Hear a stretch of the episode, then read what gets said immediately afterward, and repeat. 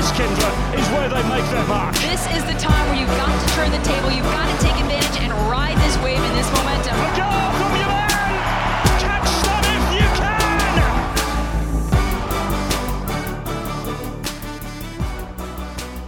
Hello and welcome back to our MLS Minnesota United match day preview podcast. My word, it sounds so good to say that.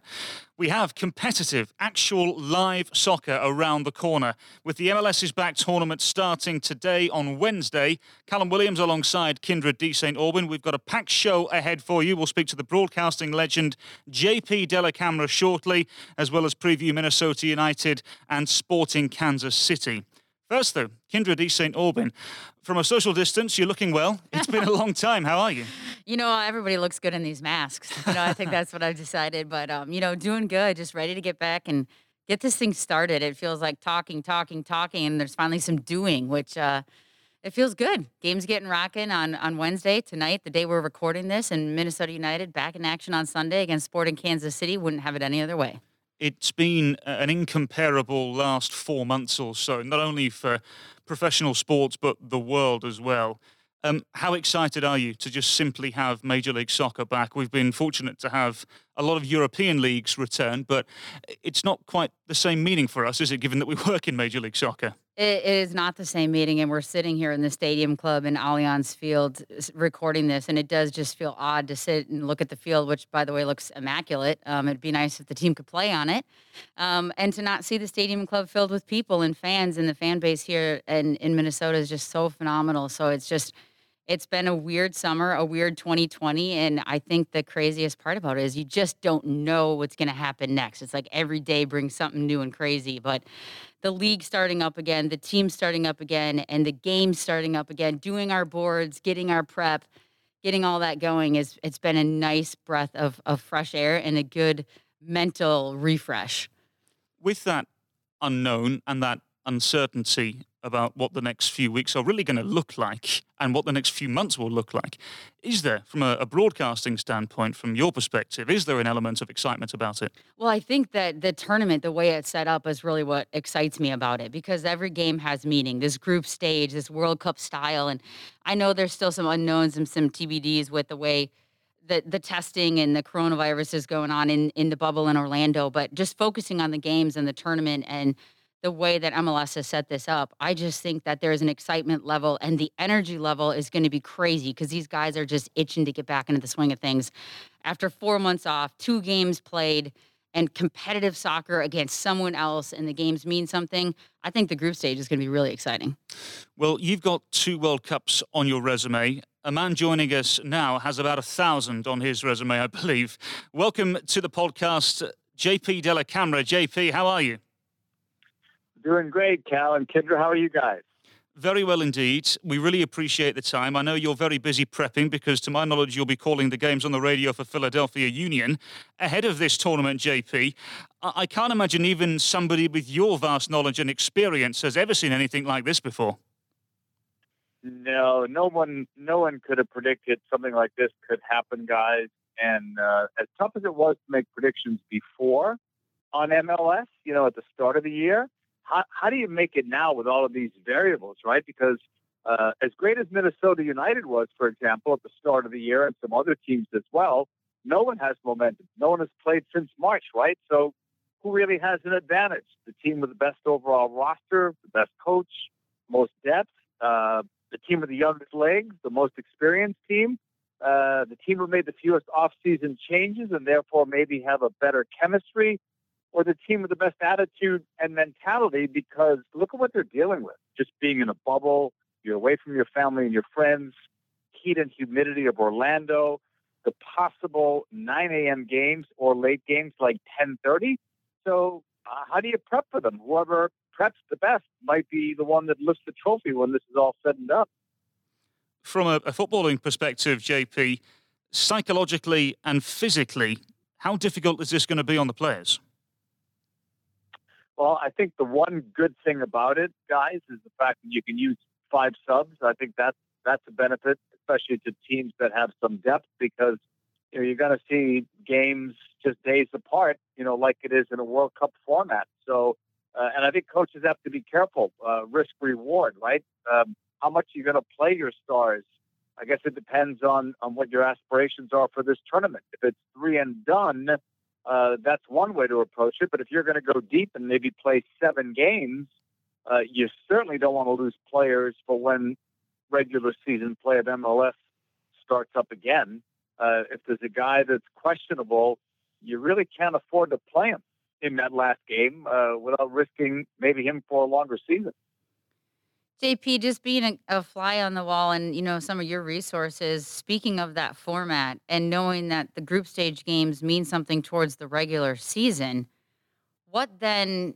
H- how are coaches and players viewing getting past the group stage? I I completely understand there's a cash prize and that there's a berth, you know, a CCL berth at stake.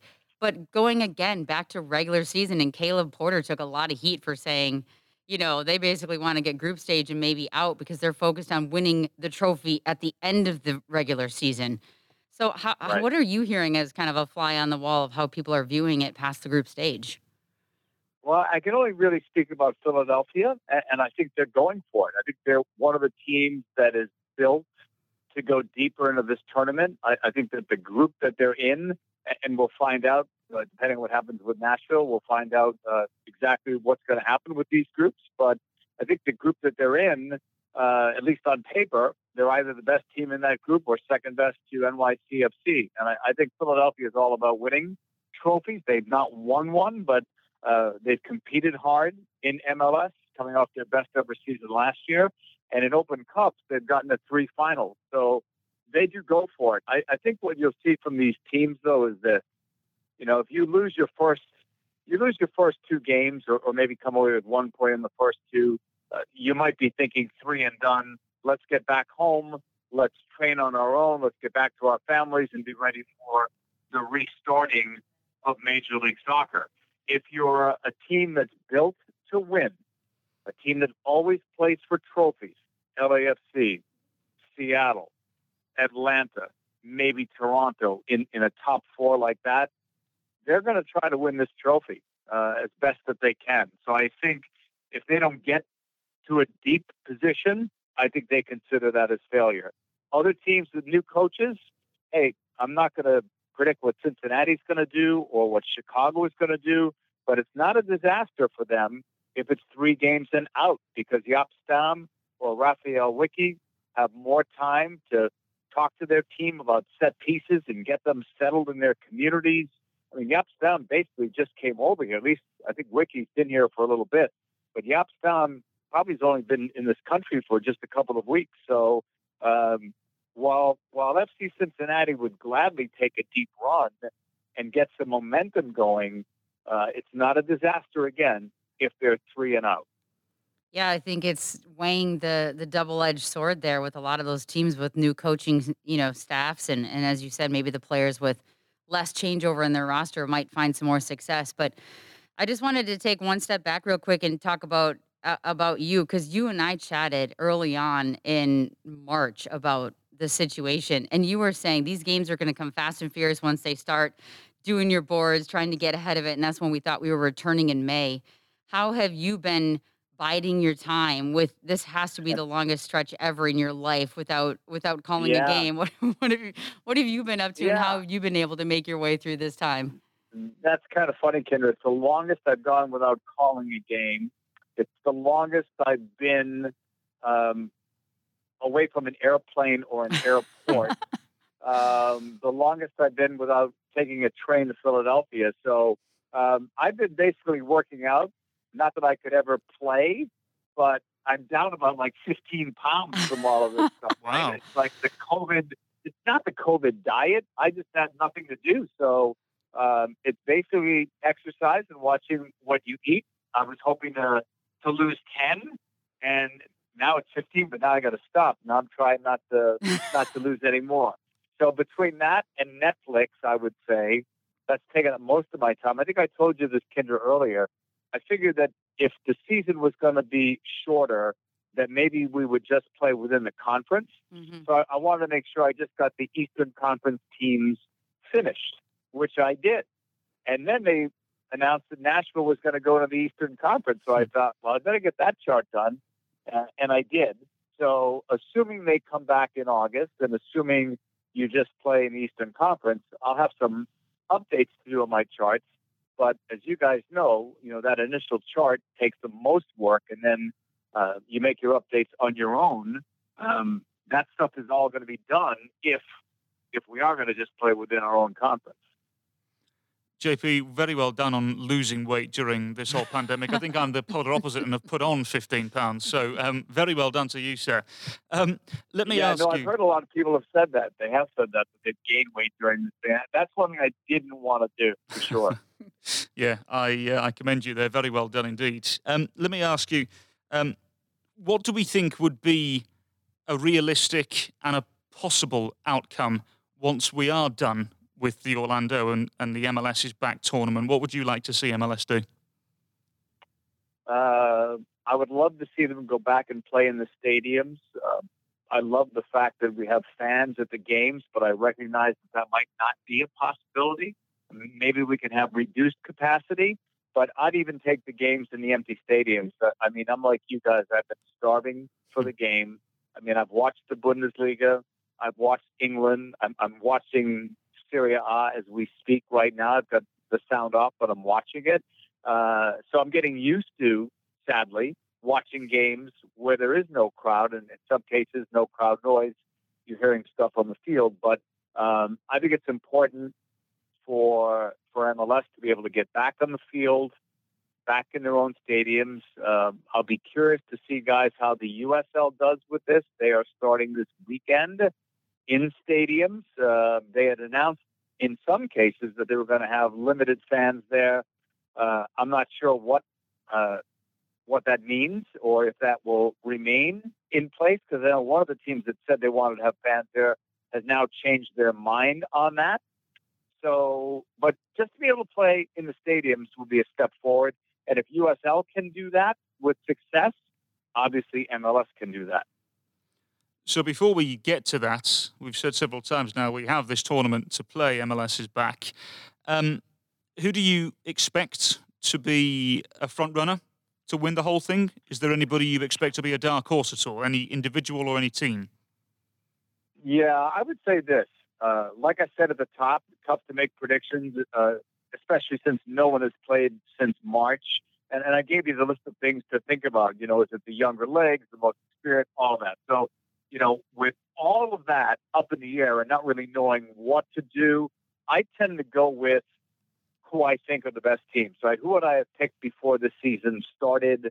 And, and those are the ones that I would be picking now, right? So I, I go with what I said before. Uh, LAFC, even without Carlos Vela, to me is the best team. Uh, I think Atlanta is still very strong, even without Josef Martinez. I think Seattle is another one. And then if I deepen that pool of three, I'd probably put in Toronto, uh, NYCFC, Philadelphia, Sporting Kansas City, and Minnesota. Uh, it's hard to call some of these a dark horse, you know. If, if you want to say dark horse, maybe Philly and Minnesota are two of those teams. Uh, but but I think that a lot of people are still giving both of those teams a lot of props now. So I'm not sure how underrated these teams are these days because of success and progress that they made a year ago. And I like your team with uh, uh, Amarilla there. Mm. And hearing you might sign other players as well. Um, that's a good team you know, with Alonso and Gregus, and uh, if you have a healthy Molino and a healthy Finlay, and Ike Opara, I know is going to miss the start of the tournament at least. Uh, and Ike has been the best best defender, best center back in this league. So Minnesota has a quality team that I think built to go deep as well.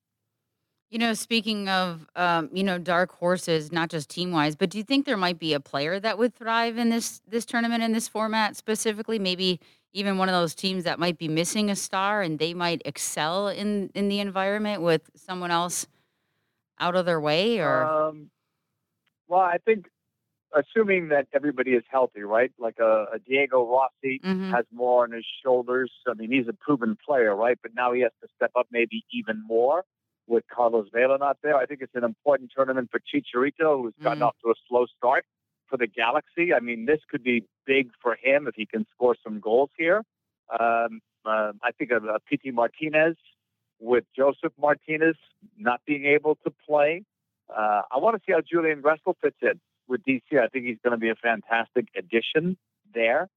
Um, and then let's see some of these other young players that were signed. Uh, Miami have a few good-looking young players, and, and one of their players was hurt. Remember at the start of the year, the guys that were hurt at the start of the year, uh, a lot of them are now back and they're healthy, and and some of them might be able to come back later in the tournament or or later in the year. I'm I'm thinking about guys like Josef Martinez if if MLS plays into December, or uh, Paul Areola, you know, guys that had long-term injuries, but um, we've already gone past like four or five months now for these guys to be injured. So um, who knows if we see them later? But I think there's always going to be somebody too that maybe we're not even talking about uh, that has a chance to shine here because somebody else is hurt, and now you're going to get a chance to play. JP, always wonderful to hear your salubrious sound, your dulcet tones, your wonderful knowledge. We really appreciate the time. Thank you very much and uh, enjoy the tournament. My pleasure. I'm looking forward to watching Game One tonight. Thanks, JP. That Thank is JP Dellacamera of Philadelphia Union and Fox Sports. Uh, fabulous to hear from the living legend that is, no doubt about it. But now I want to get your thoughts on this, Kyndra, before we dive into Minnesota United and Sporting Kansas City a little later on. There's a lot of predicaments, a lot of predictions that undoubtedly will have changed, as JP mentioned um, before the tournament starts. I had said previously on, on a, a separate podcast, I actually think a dark horse from this tournament will more than likely be Inter Miami. Mm. And the, the reason for me why I say this is because you have to think of what the end goal is at this tournament. We know there is a certain amount of prize money. We know there is uh, a fairly um, significant uh, berth into the CONCACAF Champions League. And I say significant because usually qualifying for the, the CCL is is over the course of the season or it's winning the Open Cup or what have you. This seems to be um, a decent route to get to the Champions League. I think Inter Miami, if you think of the, the fans they're trying to attract, the image they're trying to attract, what they're trying to become, and the players that they're trying to attract, there doesn't really seem to be a better way to get to the Champions League than what's ahead of them. I I would agree with you from that perspective. If the CCL is a major thing that um, that they're really focused on for all those reasons that you just the boxes you just ticked, I think the bigger thing for me is what is the end goal? You know, I mean, is it the is it the trophy at the end of the regular season? Is it the MLS Cup? What are you trying to lift at the end of the season? Is any silverware, any hardware is always a bonus? And as we just heard, JP Dellacamera just say, you want to win a trophy, you want to get some sort of something, whether it's U.S. Open Cup, CCL, MLS Cup. But I do think that there's going to be an element of maybe in the back of your mind, depending on how those first two games go for any team, of do we just get out of the group stage and get the the points, or not mm-hmm. get out of it, but get through it, Yeah. and do what you can for the MLS regular season and then move on. Get home, get back to your home base, train as a team, focus on whatever the regular season is going to be in August, or do you stay in Orlando in Florida for, you know, another week, 10 days, 2 weeks, whatever it might be as you continue to advance for the possibility of 1.1 million dollars and the bigger prize in my opinion, a CCL berth. So I think it's going to be about the club's priorities and I mentioned it too. I mean, Caleb Porter took a lot of heat because he was kind of like, well, let's it's group stage basically for us, and then we want to focus on MLS Cup. I think it's just going to be hard to say because I, I personally think it's going to be all out for those three games. Everybody wants those nine points, and obviously, if you get the nine points, you're going to be through anyways, and you're going to be off on your way.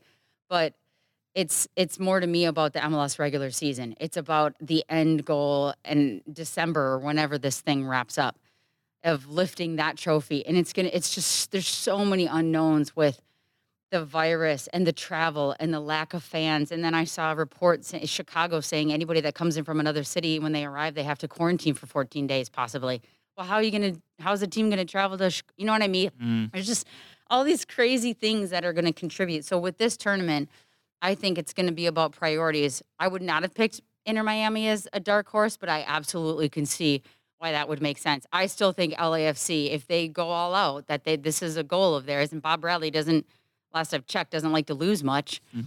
Um, I would still put LAFC, and I know that's not like a shocker of a pick, but with Carl, without Carlos Vela, even I, I still think that they would be one of the the top ones to win. I wouldn't put it past Atlanta either, honestly. Without Josef Martinez, even I think they have a lot of talent. So, do you think as well from an LAFC point of view, as you mentioned, no Carlos Vela, but uh, that perhaps would provide room for the likes of Rodriguez and Rossi either side of, of Diomande. It's still not a bad front line, is it? We've seen it with several teams before. You lose your star, and sometimes it opens up for other players. All of a sudden, you're not worried about getting Carlos Vela the ball. You're not worried about him being mad. You're not, and I don't even know Carlos Vela. I don't know if he's that type of player, but he's a superstar, right? Mm-hmm. So all of a sudden, maybe Rodriguez is more comfortable. Maybe he picks, you know, picks and chooses his moments. He finishes his chances. Rossi is, you know, fantastic. And you've got, you know, Mark Anthony Kaye. And I, I, still think their back line has a little bit to be desired and sorted out as we saw in the first two games. And they made some changes there, but, um, and their goalkeeping for that matter. But I think that with a Rossi and um, and a Rodriguez, I actually think that they might really thrive in this environment without without Carlos Vela. Just a little bit more freedom to do what they need to do and do what they want to do and take hold of it. Here's an interesting thought as well. I, I remember I mentioned this on a previous podcast that if memory serves me correct, if if the teams are playing on the main field at the sports complex in Kissimmee, um, if memory serves me correct, I remember the field being quite tight if that's the case, I wonder if if the majority of the inverted wingers would have mm. the ball a lot more.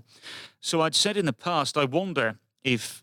Uh, as as you and JP mentioned, Pity Martinez would mm. be able to perhaps take centre stage, uh, maybe even somebody like a Johnny Russell, um, and I wonder if the inverted wingers going up against a fullback would be able to pull out the fullback from the position that they're supposed to be in, the right back or, or left back would, would be able to overlap and, and find some sort of service from the wing. Uh, but also the inverted forward then would perhaps offer another option in the centre as well. I, I, just feel as though, and this is, of course, if the field is the same dimension that I can remember, I, that may very well have changed. But do you think the attacking midfielders, uh, especially those of, of, the inverted winger nature, will will have a, a part to say in this tournament? I think that it's going to, well, first of all, depend on, yes, the width of the field. But I think the wingers and the inverted wingers and the fullbacks and the whole dimension of the game has changed so much. And I think that in, in the first two games specifically, let's talk Johnny Russell. Going back and watching the first two games of this this season and knowing that we're going to play Sporting Kansas City on Sunday, mm. I think he's a perfect example of taking advantage of whatever is given him, the opportunity that's given him, and he doesn't care how big or small the field is. He's going to take his space and he's going to take a shot if he needs it.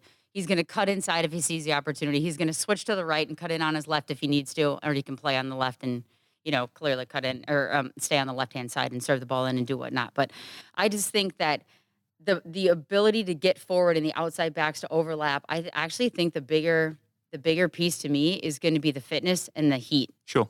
Even more so than the tight field and the the the, fact that the attacking midfielder, whoever, or a a, a nine that's dropping in, or you know, I I think that it's going to be about the fitness of the players. How much are they going to be able to get forward? How much are they going to be willing to make those overlapping runs? Graham Zusi is another perfect example for Sporting Kansas City. We've got Romain Métanire and Chase Gasper who love to get in on the attack. How much are they going to be able to affect the game by their overlapping runs and then force the wingers to get inside and then maybe crowd or open up the space depending on the situation for the attacking midfielder and the nine that likes to drop in. Um, I think that how teams are going to have to change the way they play. Are they going to sit back? Are they going to counter? Are they going to be tired? There are so many things that you just don't know. And tactically, every team I think is going to tell you we're not going to change the way we play because they have a system, a 4-2-3-1, a 4-3-3, whatever it might be. Same with Peter Vermes. But I think we get on the field and a lot of that might just go right out the window, depending on the the situation of the health and the the, the players and the tactical nature and who's going to be fit and who's going to be willing to make that run forward in the dying embers of the game, the dying gasps of the game. So, totally a possibility. But I think the team with the most flexibility, the players to be able to do that, go inside or outside, open it up, stay back, overlap, stay home. A forward that can drop in, an attacking midfielder that can go forward and interchange and combine with the nine. those are all things I think the team with the most versatility and adaptability will be able to succeed and get farther in this tournament. Mm, intriguing stuff. We'll hear more from Kyndra de St. Aubin as we continue our MLS Matchday preview podcast here. Uh, lots more coming your way. Next up, though, it's all about Minnesota United and Sporting Kansas City. While team sports may be sidelined right now, team spirit is going strong. Allina Health and Minnesota United have teamed up to support the frontline caregivers at Allina Health. Learn how you can help by visiting allinahealth.org forward slash caring for caregivers. And a very warm welcome back to our MLS Minnesota United match day preview. Callum Williams alongside Kyndra D. St. Aubin. MLS is back, and of course, Minnesota United up against Sporting KC on Sunday, 7 p.m. Central. Of course, you can watch all the action unfold on ESPN, or if you prefer, listen to the radio call right here on SKOR North. So, Kyndra, Minnesota finally back underway. Before we get into the weeds and the tactics of what we expect to see, you and I were fortunate uh, 10 days or so ago, two weeks ago now, maybe. I don't know, all the days are going together.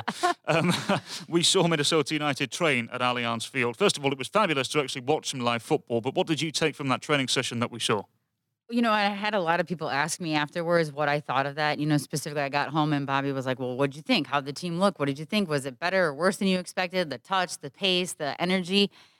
And I actually was really pleasantly surprised. And I don't know what I was expecting because everyone had told us that the guys came back in shape. They did everything that they were supposed to do, that Stacy and her staff had a tremendous schedule set up, and that since they had been doing individual training, you know, and the guys were holding themselves each other and each other accountable in their individual workouts and their at home stuff. So it wasn't like I was expecting them to come back out of shape, but we all just know how hard it is to mm. do stuff on your own consistently and dribble in a ball in a square for only so long. And um, I, I, or maybe it was just that I missed it so much that anything looked fantastic at that point. But um, I thought it was intense. I thought it was competitive. I thought it was, you know, they played. I think it was like a nine v nine or something like that, maybe a nine v nine plus one. I don't remember on a little bit of a shortened field, and the back and forth nature of it. And as as the game went along, um, you know, it, it was a little bit more like fast break basketball because it was 90 plus degrees that day and hot, and the guys had been training really, really hard.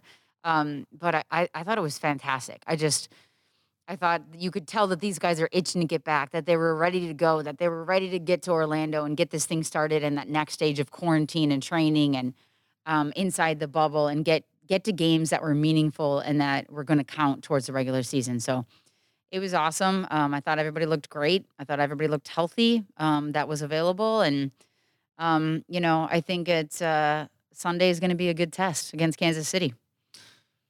You mentioned it briefly there. Um, the fact that Minnesota heading into this game on Sunday haven't really had the chance to do an 11 v 11 scrimmage for some time now whether that's through injuries or uh, people opting out of the tournament or what have you. Uh, to our knowledge, as we said, we are recording this uh, on Wednesday, July 8th, so things could change. Um, the team were due to play Columbus Crew. That scrimmage was cancelled. They did a, a, 9v9 to our knowledge that day um, to try and maintain some sort of sharpness. They were then due to play today, Wednesday morning, Chicago Fire. They got about 40 minutes or so through, we think, from the, the knowledge that we have. Uh, were 2 0 down. Um, not being able to do 11 v 11, will that hinder them much moving forward? I think it. I think it will in the sense that there's a different nature about playing a full field, full sided scrimmage. I think even 9v9, 10v10 is just not going to quite do you justice. But I think the only benefit is is that 99.9% of the teams are probably in the same situation. I don't know how many teams have been able to play a full 11v11 against another opponent um, in MLS. I mean, some of the teams were just arriving. I mean, the LA teams and and whatnot. And I don't know what they were able to do back home, uh, if anything, against anybody. So, or maybe an academy, but I don't think that's a matchup. So, I think that it will hinder every team, but every team is in the same boat. And you hear Adrian Heath preach this all the time. Every team's dealing with the same heat. Every team is pretty much dealing with the same circumstances. Maybe one team started full team training earlier because of your state's sanctions or not sanctions. But in general, I think that the only saving grace is that everybody is in the same situation. But yes, Adrian Heath also, I think he had a quote today saying the fact that we have not been able to play a full 90 minutes, 11 v 11 against another opponent will absolutely affect the group tactically, technically, getting your legs underneath you, getting that game shape. And we we talk so much about the 4-2-3-1 that Adrian likes to play and how the system works and the overlapping runs and you know different players staying home. Well when you're not playing 11 v 11 you're not going to get any of that. You don't get that overlapping run. You don't get Romain Metanire bursting forward and you don't get you know um, you're you're holding mid staying home. Maybe somebody's pushing high. So I think it will affect them that they don't uh, have the 11 v 11 but the only saving grace is that every MLS team down there is probably in the same position I was going to ask you this in our previous segment, but I thought I'd, I'd save it for here. What type of football do you expect then, particularly in this group stage? Are we expecting things to be a little more reserved, maybe a little more direct? And not just from Minnesota, by the way, from, from the entirety of the league. Sure. I think that, um, you know, a lot of times in any game, you see the first 10 or 15 minutes of teams trying to settle in, maybe fast and furious. And especially we see that, we saw that in the first two games of the season because everyone's excited. I say ramp that up about 20 notches in the first 20 minutes of every one of these matches when these guys get going because of that fact. They've been out of soccer now for three and a half, four months, not playing against anybody. The competition level is going to be intense. They haven't been able to take a knock against somebody else. And I think that it's going to be chaotic. I think they're going to figure each other out. And I think it's going to be more frenetic going forward, less of the staying home and playing it safe. I think that's the way it's going to go. And it's going to be who's on that front foot. Whoever gets on the, that first goal is going to make a massive difference for the entirety of that 90 minutes because of the heat, because of the humidity, because of guys trying to find their legs specifically in maybe the first two group stage games. That guys are, the teams are going to try to get after it early and try to get on the board first. And it's going to be a frenetic pace. It was reported on Wednesday by several different outlets that Ozzie Alonso has a little bit of a niggle. Mm-hmm. Um, how much will that affect Minnesota moving forward, given the circumstances that, that they're going to be under? Uh, but also, long term in the tournament, because you mentioned previously as well that the, the, depth will be tested, everybody will be used at some stage, but not having somebody of Ozzie Alonso not only on the field but also off the field as well, and the psychological aspect of things, it, could very well harm them. I think it's going to be a, a, big deal if he can't go. I mean, I'm hoping that you know the the reports that we saw and heard about a, a little niggle is just that, and why not play it safe? Don't play him in a scrimmage against Chicago or whatever, and save him for the group stage games, especially with the absence of Ike Opara. And this is to take nothing against, uh, nothing away from whoever else steps in and plays center back next to Michael Boxall, or to take nothing away from Hassani Dotson, who has time and time again showed that he can fill in for Ozzie Alonso, but it's Ozzie Alonso. You know, he is a stalwart in midfield in that holding position. And when you don't have your defender of the year sitting behind you, that tandem of Boxall and Ike Opara that you are used to from a communication aspect, that's going to make a big difference. Ozzie knows how to control the game. He knows how to control the pace, the tempo, to slow it down, to, to speed it up, to distribute, when to when to calm the guys down and tell them to chill out. And that's going to be very important in Orlando. 90 plus degrees, 90% whatever humidity, and uh, games in short succession. The five substitutions is going to make a massive difference. But I do think if Ozzie Alonso can't go, and we're you know you know hoping that's not the case, and that he was just dealing with a little issue, that that will that will make a big difference for Minnesota United long term. And the depth is great; it's fantastic, but you're already missing Ike Opara you would assume it would be somebody like Dotson or Jacori Hayes filling in. Yes, and and yeah, let's not forget about Jacori Hayes. I mean, you know, he's another guy. I mean, he's only what 24. Maybe he turned 25 during COVID. I don't know when his birthday, but birthday is. But he, he plays older than 24 to me. Um, and what I've seen, he seems very mature and same kind of guy um, who has his head on his shoulder in the right way and can control the midfield and slow the game down if needed. Knows when to pick up the pace. But yes, Ozzie Alonso is still Ozzie Alonso. What about replacing Ike Opara. Who comes in and how do they get the better of what we're assuming will be Alan Pulido up front for Kansas City? Yeah. Let's ask Vancouver and Houston um, how they did that with Pulido and Gadi Kinda. Um, I don't know. You know, I think that um, I think it might be Jose Aja or it could be um, and as we remember Brent Kallman is still not available. So that that's another situation. James musa who has played holding midfielder can play center back. That's another option with a ton of experience. So that's two players and that can play a center back role that i don't think you would bat an eye at stepping into that position. And we know that, um, you know, we know that Jose Aja has spent time in Orlando and I believe it was Vancouver. Um, and he played center back there and did fantastic. So I think those are two pieces that could slide in. Boxall is super easy to work with. He's a great communicator. I think that makes a massive difference. And then you have Tyler Miller sitting in behind, who also, again, communicator organizationally can get people in the right spots. And they've known now for a little bit of time that Opara was not going to be available for the group stage. So this isn't something that just came overnight. This isn't an injury he suffered yesterday and all of a sudden he's out for the first three games. So I'm sure that those other guys have been getting some time there. But I mean, Pulido, oh man, I mean, I know it's only two games, but talk about living up to the billing so far of just finishing your chances and taking uh, your opportunities. And he's another one of those nines, though, that I think that Michael Boxall – um, has become accustomed to in this league, and even in Ozzie Alonso, if he's available to drop in and help out and cover there, that you just have to be aware of where they are at all times, and you can't turn off for a minute. I mean, how many times have we seen Michael Boxall and Ike Opara talk about that with some of these attacking players now in this league? You can't lose them off your shoulder for a millisecond, and they'll make you pay. And to me, that's kind of been Pulido so far in this in this short time in in the league. And then you know we talked about Kinda. Um, and what he's done in the first two games centrally for them, I think he, you know, this team attacking wise for Kansas City, they're going to be they're going to be something to be reckoned with, and I'm sure they were disappointed at the break. They were on fire. They were. They were. Gadi Kinda certainly made a very good impression, didn't he, when he first came in? Um, but from a, a, tactical point of view, Kyndra, defensively, um, what what do Minnesota do? do? do? they try and play a high line uh, and and try and get you know stop Pulido running in behind? I, I can't imagine he would you know, he's not blessed with pace. I can't imagine that would be the answer. So in that case, do they drop and, and limit what he can do and, and limit the runs he can make? But then the counter argument is if somebody steps out of place, uh, Pulido's very good at reading the game. Um, I think from, from what I remember uh, seeing uh, with Aja back in, in Vancouver, he was a little aggressive pushing forward in the sense that he, he stepped a little bit too early. Um, given the way that Pulido plays off the shoulder, would that then present an opportunity for him to, to get in behind? Will, will, the fullbacks have to come in and cover? I mean, how do you how do you approach this? Well, I think two things there. First of all, I think to harken back to some earlier days of Minnesota United defensively, Michael Boxall is a very good cover defender, in my opinion. So if you have a center back next to him that is going to maybe make that mistake of stepping too often, like we sometimes saw with the Francisco Calvo, for example Michael Boxall is so smart tactically.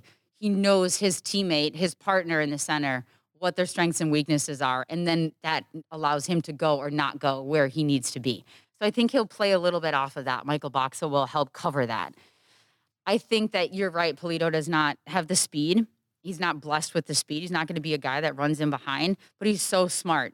And I'm going to try to maybe uh, equate him to uh, what we've seen from a Luis Amarilla.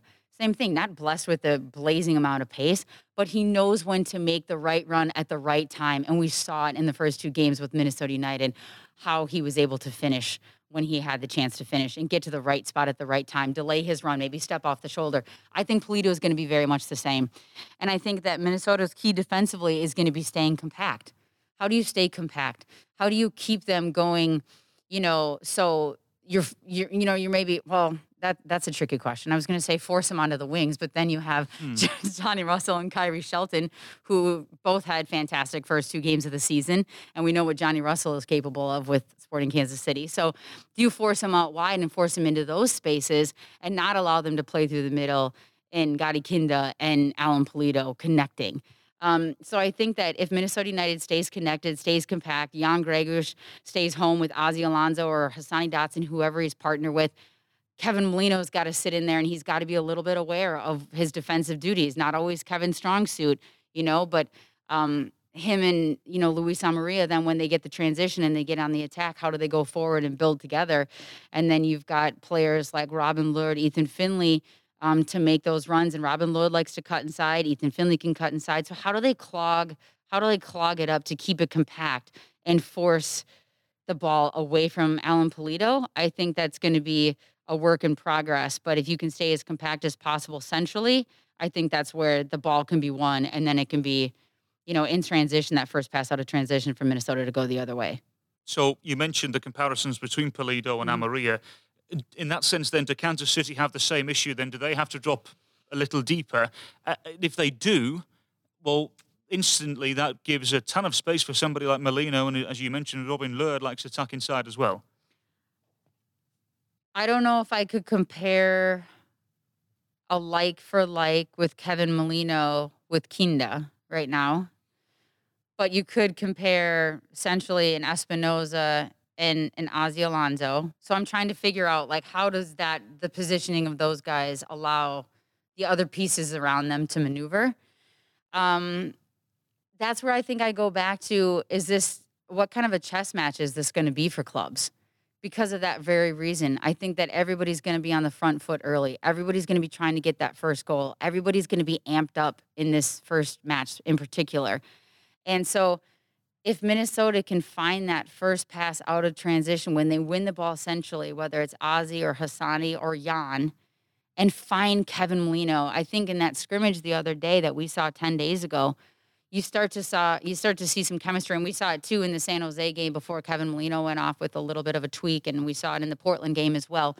The combination play and the chemistry starting to develop between Kevin Molino, Luis Amarilla, Robin Lod, Ethan Finlay, you know, even Thomas Chacon, for goodness sakes, the other day in the scrimmage, just because he happened to be on the same team as Kevin Molino you know, you could see them starting to play off of each other and find each other in those open spaces. So it might be a counterattack then that starts at midfield and you're, you know, 2v3 or 3v4. And then how do you get a numbers up going the other way? So I think it's going to be a lot of that. I think the battle could definitely be won in midfield because both of these teams, Kansas City in the 4 3 3 and Minnesota in the 4 2 3 1, um, have those attacking pieces to go forward. And we haven't even mentioned Ilie Sanchez which actually I think the load's going to be really lightened on him this season because of the attacking pieces in front of him. I think he had a pretty terrible 2019, as most of Kansas City did.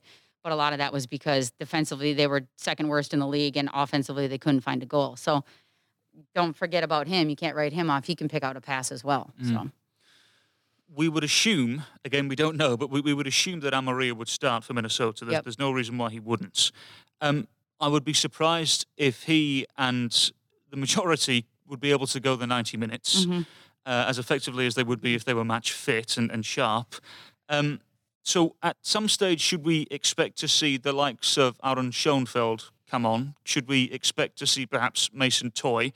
How does that change things for Minnesota once those types of players are introduced? Well, let's go back to the first two games. Um, Schoenfeld was the the forward of choice to come on in those two matches. Now, obviously, the score in the game dictated a lot of that. So Before I think you go, what, why why was he the choice? Why was he the one to? He was on? the choice because of the position of the game, because of the score of the game. You could put a big, tall forward up there. Someone who could hold up the ball, someone you could get the ball into that um, was going to do the hold up play and not get the turnovers. You weren't really going for goals at that point, especially sure. in San Jose uh, with the score of the game. I think it was 4 1 at half. It feels like an eternity ago.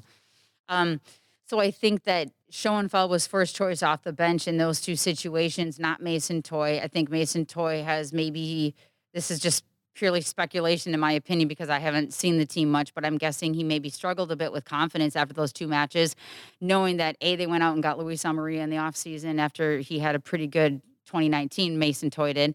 And then also you go and get a Schoenfeld, and now you're not the first choice off the bench in the first two matches of the game. So maybe his confidence, he's young.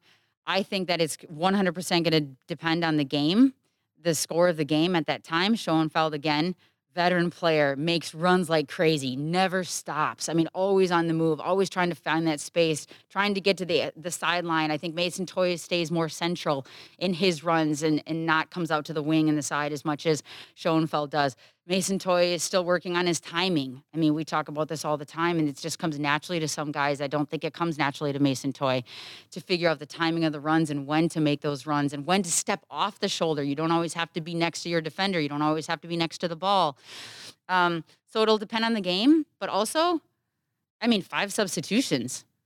That's a massive, that's huge. Mm-hmm. And I talked about this with someone else. Does it completely change? What you do in the first half the second half. I mean, you used to try to scrape and get by to halftime before you'd have to make any substitutions, right? In MLS, because unless it was an injury or something sure. major needed to be changed tactically, you're trying to save those for the second half. Get a 45 minutes from those guys. Now you're going to be hot, tired, it's humid, and you have five subs. So do you make three subs in the first half and then tactically two at halftime? Or maybe you make one at halftime that's tactical and, and or no, maybe you make Maybe you make two in the first half that are tactical, one for fresh legs, purely just to get a burst of speed going into halftime, another one for fresh legs in the second half, and then you save the fifth in case there's an injury. I mean, I think it gives a coaches a lot of flexibility, and sometimes too many options is worse. But in this situation, I think it's going to be good. And um, Mason Toye, maybe Mason Toye and Schoenfeld come on together. I mean, who the Mhm. heck knows what the game brings at this point, and with the the fitness of the guys, and then you have a completely a, a completely different look. How important is, from a psychological point of view, given what the players are going through both on and off the field, how important is the first goal psychologically?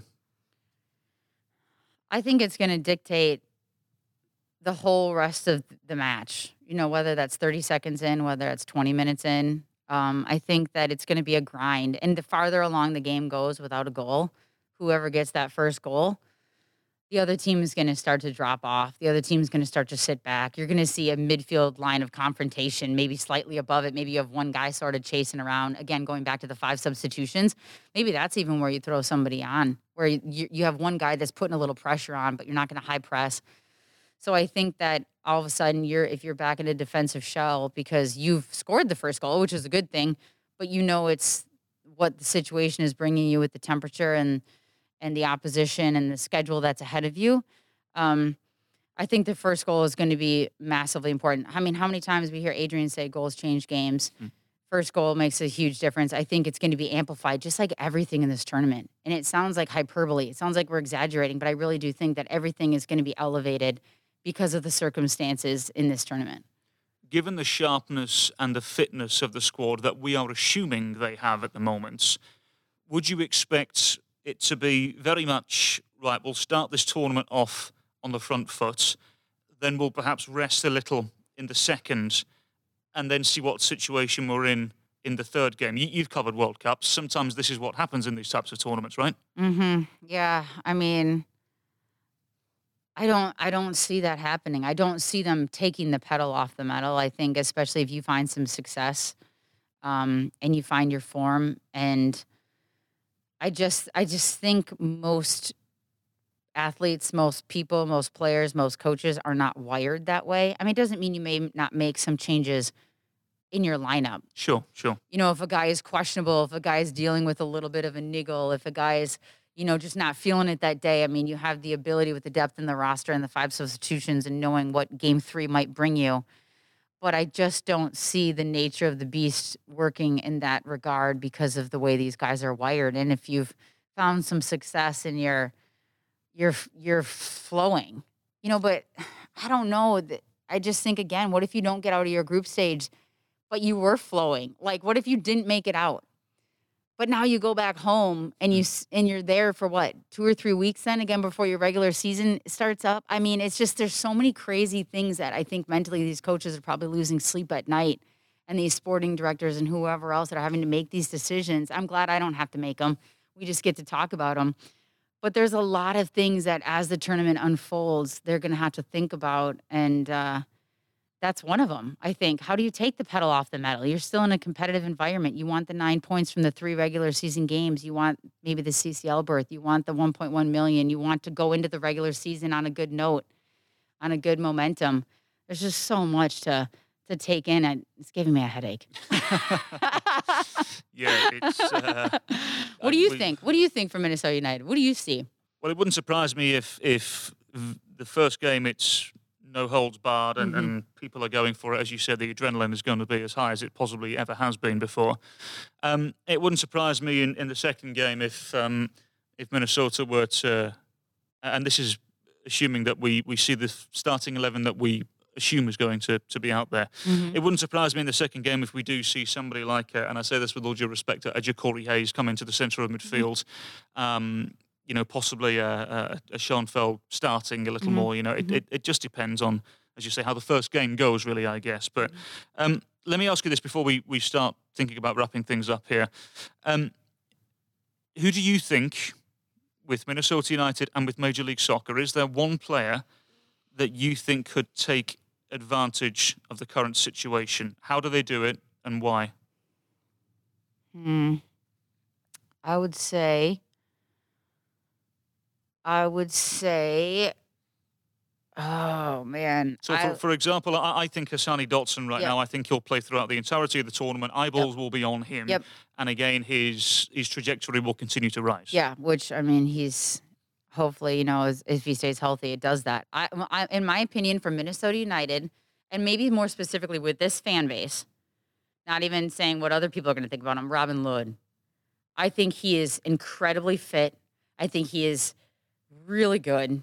I think people did not give him enough credit last year. He came in in the middle of the season, you know, on vacation, on holiday, from another country. His wife had a baby. People were really hard on him. And I think we saw in the first two games, and people underestimate his work rate and his ability and his runs off the ball, his touch, his ability to combine. I think he's intelligent. He can finish. I think people will be really impressed and pleasantly surprised, and his stock will rise in Minnesota United within the fan base and within the club, and he'll score some more goals. He got that goal against, I believe it was San Jose. That's who I'm going to put put my money on. And he's not phased by anything of what the fans say. He doesn't care. Mhm. He just has one thing in mind. That's winning. That's being better. That's contributing. He's very even keeled. I would say Robin Lod. And quickly, from an MLS point of view, I'm going to say um, Rodriguez from LAFC. I think this is going to be his moment to shine and step in with Vela out. Wonderful. Kyndra, thank you very much as always, and our big thanks to our guest JP Dellacamera, our producer Morgan Lupin, and uh, again you for listening at home. We know it's been crazy. Uh, there's been all sorts of unknowns for a long time, but the one thing we do know is that MLS is back, and we can't wait.